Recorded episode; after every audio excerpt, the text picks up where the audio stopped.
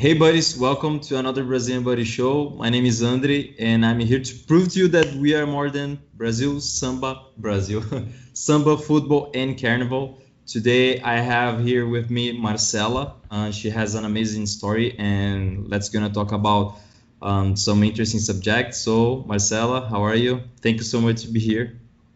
Hi, Andre. I'm good. How are you? Yeah, another episode, another story. So, yeah, I'm great.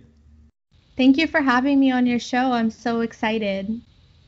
Yeah, let's go. So, uh, first of all, who are you and what do you do? I am from Brazil. Um, I was born in Espírito Santo, uh, but I, I lived in Rio a few years before immigrating to the US. Um, since I've been in the United States, I've lived in California, um, Northern California, the San Francisco Bay Area, and um, for the last year, I have been a writer and content creator. Uh, I've been writing about being an immigrant, being Afro Latina, and I've also written about, you know, um, Brazilian culture and and my connection to Brazilian culture. Okay, and uh, um, you were saying to me that you you like went to Brazil like in a trip, and that was like the the the reconnection with your country, right? Can you talk? Uh, can you can you talk about how was it? Yeah. Um, so I have been living in the United States without um, legal status for most of my life, and I wasn't able to leave the US because I wouldn't be able to come back in. So um, after I finally had my green card, um, I was able to go visit my family in Brazil, which was um, not this winter, but last last winter, two winters ago, and um, it was an amazing homecoming trip. It was the catalyst for um, reconnecting me with my culture. Having had to assimilate to American culture, I felt like I didn't feel like Brazilian anymore because I didn't know the slang. I didn't know any current music. I didn't even really know what life was like in Brazil since I left so young. My cousins, when I talked to my cousins, they would joke like you're not Brazilian anymore. so, um, so yeah, that's what I made an effort to change last year after the trip. I came back so inspired and yeah, that's it was really important to me to try to do that. Mm-hmm. Sure. And which city from from your family? We went for two weeks, and we spent the first week in um, Copacabana. I have a, a, cousin and his mom there. Um, they showed us around. I have like a really great story I want to tell you, but um, after spending a week in Copacabana, um, I went to Espírito Santo, where most of my family lives, and um, it's a lot more laid back there. Copacabana mm-hmm. was very, um, very animated, mm-hmm. uh, very lively, mm, yeah. Um, and Espírito Santo was more um, chill. We did go to an island town or like a beach town called um, Guarapari. Guarapari. And okay. that was somewhat in between the the liveliness of Rio and City Santo Santos in the middle. Okay, and uh, how was for a Brazilian um, coming coming to Brazil? and living Rio again. So, um, what can you tell us about how did you feel about the city? It's lively. Um, people are amazing. I don't know. what can you tell us? I mean, I loved it. I and I felt so um, so comfortable, like like it kind of felt like I was it, it felt like I was home and I just love like how people there are so um, warm and friendly to complete strangers. Um, Americans tend to be really closed off from strangers. Like if you're walking down the street and you make eye contact with someone, they immediately like have to look away or they oh. they they frown like why are you looking at me or you know something. It makes people uncomfortable to make eye contact with strangers. And yeah, and in Brazil like we talked to strangers just casually like everywhere we went and um I just loved being surrounded by so much nature. I feel like Rio built its infrastructure, its city around the nature that was there, you know, mm-hmm. instead of tearing nature down to build its city. Does that make sense? Yeah, sure. And you was in Tijuca? Which is a national park there? No, we didn't go to Tijuca. Um, we just stayed mostly in Copacabana. Um, yeah, I wish I could have seen more, but we didn't have that much time. Um, and we didn't really want to be running around every second of every day, you know, it's kind of exhausting. So we just kind of did um, the sightseeing that was nearby, which which was a lot.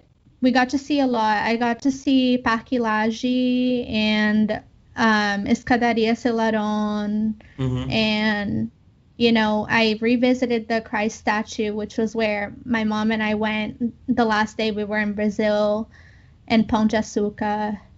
Yeah, it was it was amazing. Nice this is a really amazing like uh it, that's the word reconnection right yeah. Uh, and could you talk normally in portuguese or did you feel that you like you know get um accent from america maybe yeah, I've been told that when I speak Portuguese, I speak like a gringa. um, yeah, I recognize some words. Yeah. Um, and then at that time, I um kind of I still kind of do only speak the basic um, amount in Portuguese, like you know what you need to say to get by. Whenever I'm talking to someone and I want to communicate like complex things, complex feelings or ideas, it I always get stumped and I have a hard time like expressing myself the way I want to. But most people usually like give me a break and they like try to help me out, like figure out the right words and um and when I got back from Brazil, I wanted to try to improve my my language, not only speaking but also listening because it's kind of like when you're not really much of a reader and you have to read a hard um, book, you get kind your brain gets kind of fatigued and you can't consume it for too long, you know. So um yeah, when I got back from Brazil, I wanted to try to improve my Portuguese, not just speaking, but also um, listening because it's like when you're not really much of a reader and you have to read a hard book and you can't really read it for too long, your brain gets fatigued. That's what would happen to me when I would try to watch um, Globo to like try to find out what's going on in the news or um, I would try to watch a TV show or something. My brain would get so tired so quickly of like hearing Portuguese. You know, I couldn't watch the news because the way that they explain what's going on in the country is it feels so academic, you mm-hmm. know? It was just too complicated for me. Um, so what I could, what I realized I could do when I got back from Brazil was I could download the Globoplay app and I could watch novellas. I could start there. You know, novellas are a little bit more like everyday Portuguese, you know. Um, and I learned a lot of, you know, slang, which I try to use now when Really I'm important. talking Portuguese. Yeah. Uh-huh. Um, and then, you know, as I was watching novellas um, to try to to try to learn like expand my vocabulary and get used to Portuguese, I realized like I was learning so much more. I was reconnecting with so much more than just the language. Um, I was they they play you know contemporary music throughout the novellas. Like they have like a a selection of music that they just play over and over and you like put that into Spotify and you get similar artists. So now you start to build up your library of music that you know.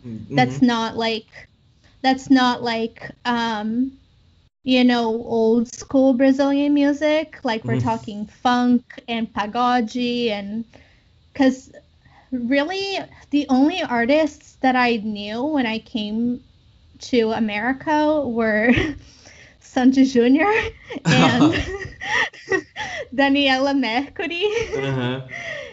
and then I think my cousins visited me like 10 years ago and they The- the- showed me three Just just a point, like these uh, Sandy Jr. and Daniela Mercury, Daniela Mercury was uh, were like singers from 90s. So yeah. yeah. And do you Yeah. remember which novellas have you watched? Um yeah. Uh yeah, I watched like Malhação and they have Mhm. different ones. They have I watched first uh, Malhação Vidas Brasileiras and then I watched Malhação um, Pro Dia Nascer Feliz. Mhm. I think that was the second one I watched. I'm trying to think if I watched any other Malhações, but Malhações, but um, I also watched a novella called Vidas Secretas. Vidas Oh no no um no that's not it. That's not what it's called. It's called um uh Verdades Secretas. Verdade Secreta. Okay. Yeah. you know uh, which one? yeah, yeah, I know what it is. Uh, heavy story, right? I Yeah. remember, yeah. And Malhação, it's more for teenagers. So I Yeah. think that that you could get some, you know, teenager slang. So um, I think that if you are learning Portuguese, well, watch Malhação Yeah. and find out that you can get some Yeah. cool slangs to use that. I And- watched um Totalmente Demais and um Avenida Brasil, maybe. Uh, no, I mean, I was with, I was showing my friend Globoplay. She's Peruvian, and she, she asked me if they had that novella. We started watching a little bit. It wasn't really my cup of tea, um, which is another thing um, about like my project. Um, I don't know if you want to like jump into that right now. Let's go. Let's go. Okay. Okay. So, um, so as I was watching all these novellas, I, I, I realized like this is such a great way for people like me to to learn slang, to discover new artists, to see like people interacting with each other, how people interact with each other, um, traditions and you know cultural norms, all that stuff. And I'm like, why didn't I know that I could do this so long ago? You know what I mean? Like, why are not why aren't there um, more resources out there for people like me who have you know like just limited Portuguese. They don't they can't understand like research articles and you know like they can it's just really hard. One of the things that happened when i started downloading the app when i downloaded the app and i started looking for things to watch is sometimes i would click on something and it wasn't my cup of tea. That happened a lot and i'm like okay am i gonna like anything here? You know like should i maybe just like give it up like go back to netflix and just just continue like being disconnected like but i didn't I, I was determined. When the idea came to me to create a youtube channel i wanted it to be about helping other people know what to watch when they download the app and why they're watching that particular thing. So my youtube channel is is going to be basically like a tv guide for not only novellas but also you know Globoplay's documentaries it's movies like tv shows um, because yeah exactly. Like everything that people can watch to to to see and learn about the things that they're interested in. Yeah uh, and, and, we have you watched some um, tv series from netflix? Tv series tv shows Uh, yes. Um, so after I started getting into like all these Brazilian um, and Portuguese stuff, um, I wanted to try to see if there was anything on Netflix um, for English speakers or that at least had English subtitles mm-hmm. um, for for Americans who wanna who are interested in Brazilian culture. And you know, I did watch some things on Netflix um, too, but I feel like the main difference between things on Netflix and things on Globoplay is Netflix. I think they they make things very digestible for the American audience. You know, mm-hmm. it's different. It's just it, it, it has a different feel to it. It's not as real. I feel like you know what I mean. Mm-hmm. Mm-hmm. Yeah. Uh, yeah. How can I say? You talk about Brazil, but um, in a general way. Let's say that, right? Yeah. Mm-hmm like um Netflix kind of shows Brazil the way Americans think that Brazil is, not the way it actually is. Mhm. Yeah. Sure, I I agree with you. And we have some interesting um, TV shows there, right? Like we have Bom Dia Veronica, which is really good, by the way. Um, three three percent, three percent. Have you watched? I saw both of those. Um, I I watched the a lot. Well, I wouldn't say a lot. I think I watched like about half of three percent, mm-hmm. and I uh, I just didn't really get it to be honest. it's just it's just too abstract for me. But um, Dia Veronica is that is that what it's called? Mm-hmm. Um, yep that was really good and really intense. Um, I would say the only thing about that that show that kind of shows Brazil or you know the reality of Brazil is the the showing the girls coming from like the countryside in a bus to Rio, you know, and how they're trying to um, find more opportunities, you know, in the city. Mm-hmm. Um, I, I feel like that kind of shows the reality of, you know, how um, the opportunities in Brazil are concentrated in cities like Re- in in states like Rio and São Paulo, like that most of Brazil um, mm-hmm. doesn't live doesn't reflect the same reality. Yeah, maybe in Minas Gerais as well. Like um, people just go to the city, to the uh, the capitals, um, mm-hmm. and to have a better life. I think that happen in any country around the world. Yeah, it's uh, it's common. Yeah. Mm-hmm. And uh, and after that you come, came back to US, um, you said me that um, that project started to raise, you know, and you start to talk about different stuff about Brazil, right? And writing any subjects, a lot of subjects. Um, so which ones?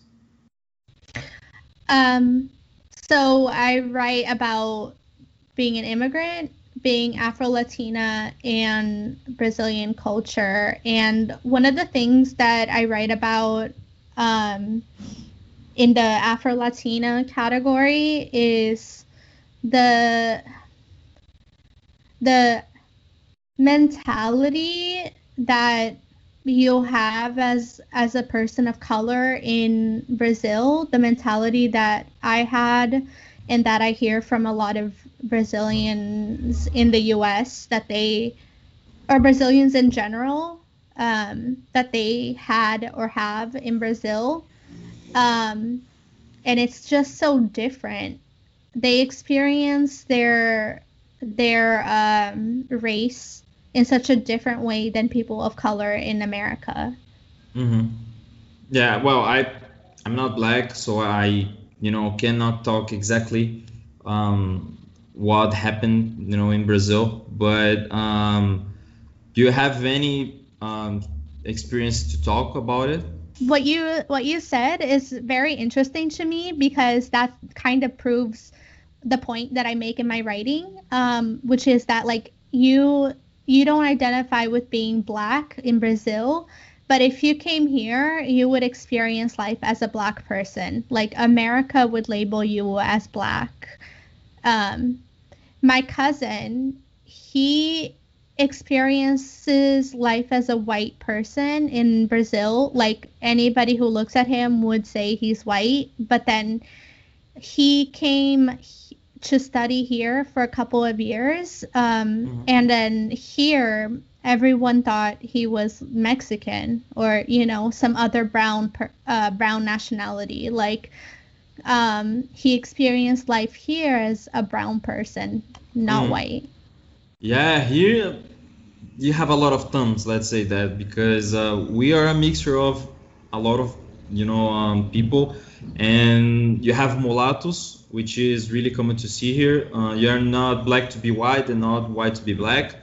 So like you are in the middle. Um, and you know, I, in my opinion, I'm, I'm white, but if you see my skin, like maybe in US, I'm Mexican, you know, because I'm a little no. bit darker. In in the US, I can tell you, you would be considered, you were you would be considered part of the black community, even though obviously you're not as dark as you could possibly be, but people would still like associate you with blackness here. Oh, yeah. Um, I think, um, yeah, I think that the the the you know the the races when we talk about Brazil, it is more um, connected. Let's say that because um, black people and white people and Asian and indigenous people. So they are all the time mixing each other. So mm-hmm. uh, we don't like we have racism here, um, but I think that it's different from US. I've never been in US, but mm-hmm. um, I think that the community are more spread it, right? I don't know. I'm saying the, the the right thing. So I think the way to really make it clear about how different the racism in Brazil is from the racism in America is that Brazilian racism is more like colorism. In Brazil, it works in two ways. You are considered lighter or darker in relation to the people around you. My friend, um, who's from Salvador, when he's visiting his parents, he is considered light skinned because Salvador is like the most African place outside of Africa. Like it's mostly black people, um, mostly darker people than him.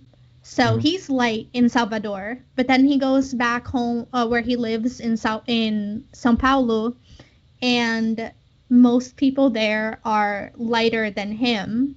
So he's considered dark there. He's considered he's may, probably considered black there. Um, but in reality, he's half black and half white. Um, and um, I think Brazil conditions people to not think of themselves as black if they have certain features that are not associated with blackness. Like if someone has the skin color that we do, but their hair happens to be straight, then they wouldn't be considered, you know, they'd be considered something else, not black. Maybe not even what you'd call me. I don't know what the word for me would be, but maybe they would even be considered different from me mm-hmm. if their hair is straight. Mine is not straight. You know what I mean? So I think I think race is so much more complicated of a topic in Brazil, whereas in the US, if you're even like, if you're even brown, you're treated the same way. And if you have a parent or a grandparent that is black, you're considered part of the black community. You know what I mean? Like, yeah. If, mm-hmm. yeah. Makes sense. Yeah. But you, you think that uh, I could be part of both, or you have just one side? Well, that's the conversation that America has been trying to have now is that that people who are mixed um, they've always struggled to find like their their crowd, you know, like where they fit in because we're not white enough to be white and we're not black enough to be black for a lot of uh in in a lot of people's opinion. Mm. Um and then when you bring other mixes into it like you can be you can be mixed with Asian too, then it's like, what are you now? You know what I mean? So I think um, that's that's um that's how America is sort of similar, but we're all still we all still identify with being a person of color. Like that's significant. That that is how we experience the world in Amer in America. Yeah, Whoa, yeah, it was a nice topic to talk about. Really interesting to to see um, your opinion about it. Um, and you talked about Salvador, uh, which is yeah the, the the most black city that we have here. Maybe 50% of the you know um, of the population are descendants of um, African slaves, and mm-hmm. it started. I think um, Salvador was founded in 1549 I think. And it was a strategy place for the Portuguese people um, because um, the land was good to plant sugarcane. So it was necessary to bring um, workers. Well, not workers. They brought um, slaves. And you have from Angola, you have from Congo, and a lot of um, African cities. And the influence of African there was huge because we can talk about food, acarajé, vatapá, um, music, you have axé. Um, capoeira, which is really famous around the world, uh, was developed in Brazil, not created, created in Africa. And a lot of words that we have in Portuguese as well, um, and habits as well that happen in Salvador. So um, it is really interesting uh, and and nice to see that we have a lot of cultures inside of one. We created Brazil, you know, when we have that influence from Africa, we have our influence from Asia um, and from Europe as well. So, mm-hmm. and that's why we are that, you know, nice um, mixture. And we created Brazil. We are Brazilians. Um, yeah. So, yeah, that's the beauty of this land, right? Yeah. Um, do I have time to tell you the story? Um, it's actually it fits right in with what we're talking about right now. Okay, okay.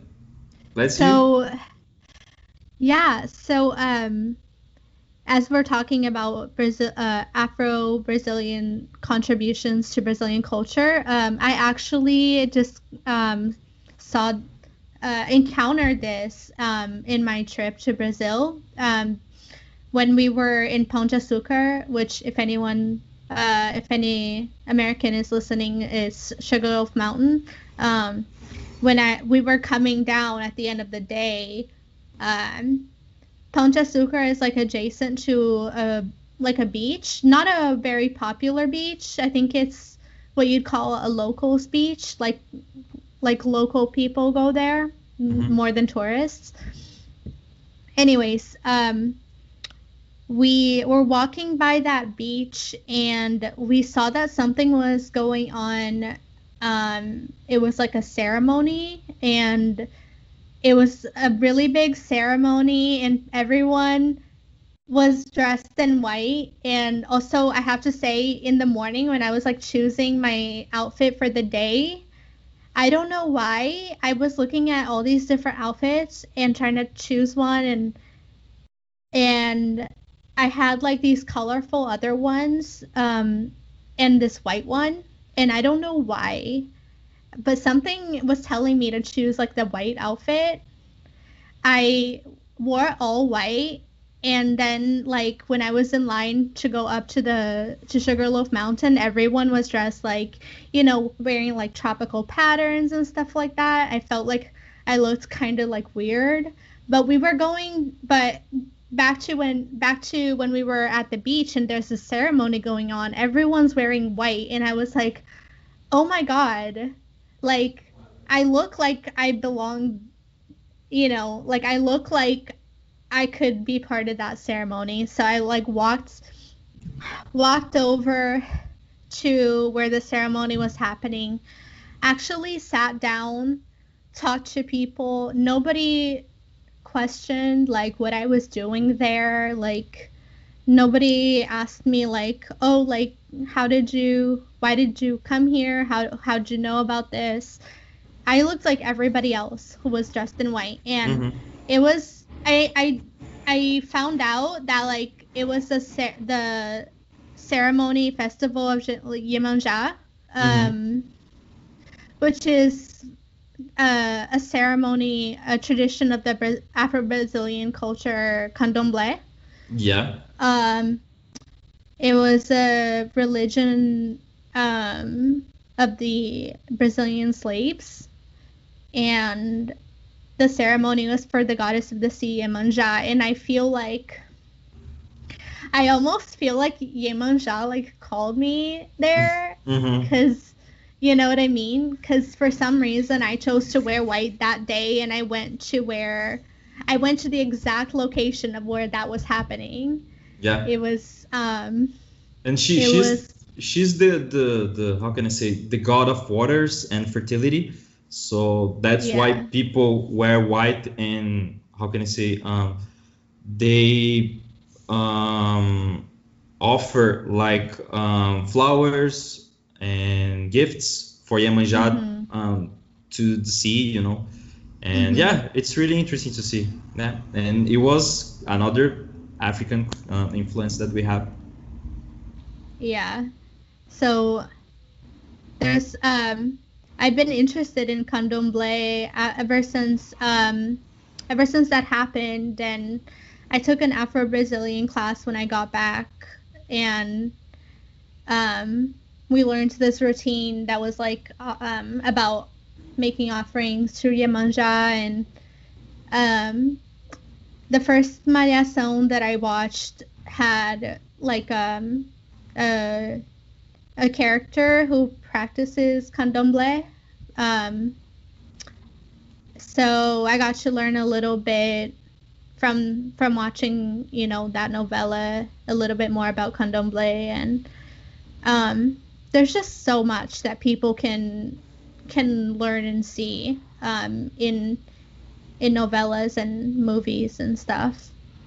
Yeah, and uh, I, I think that it's a part of um, Brazil that it's really important to talk about because I I have the feeling that the foreigners don't know about you know the the influence that we have from Africa, you know, and mm-hmm. definitely it's necessary to talk about, right? Um, I I try to bring um, a lot of subjects that I think and that I have the opportunity to talk here in, in my podcast, and it, it is a special. Uh, um, it is a special opportunity to talk about that with you. So thank you, thank you so much.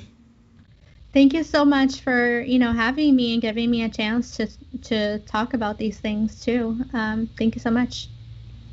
Don't worry, it was my pleasure. Um, so guys, guys, no buddies, buddies. Um, thank you so much for watching this video or listening. Uh, my name is Andre, and if you you know uh, want to follow me on social medias you have instagram brazilian buddy you have spotify brazilian buddy show you have youtube brazilian buddy facebook brazilian buddy pinterest brazilian buddy everything is brazilian buddy and marcela uh, you said that you have a youtube channel right yes it'll be called real brazil media um, uh-huh.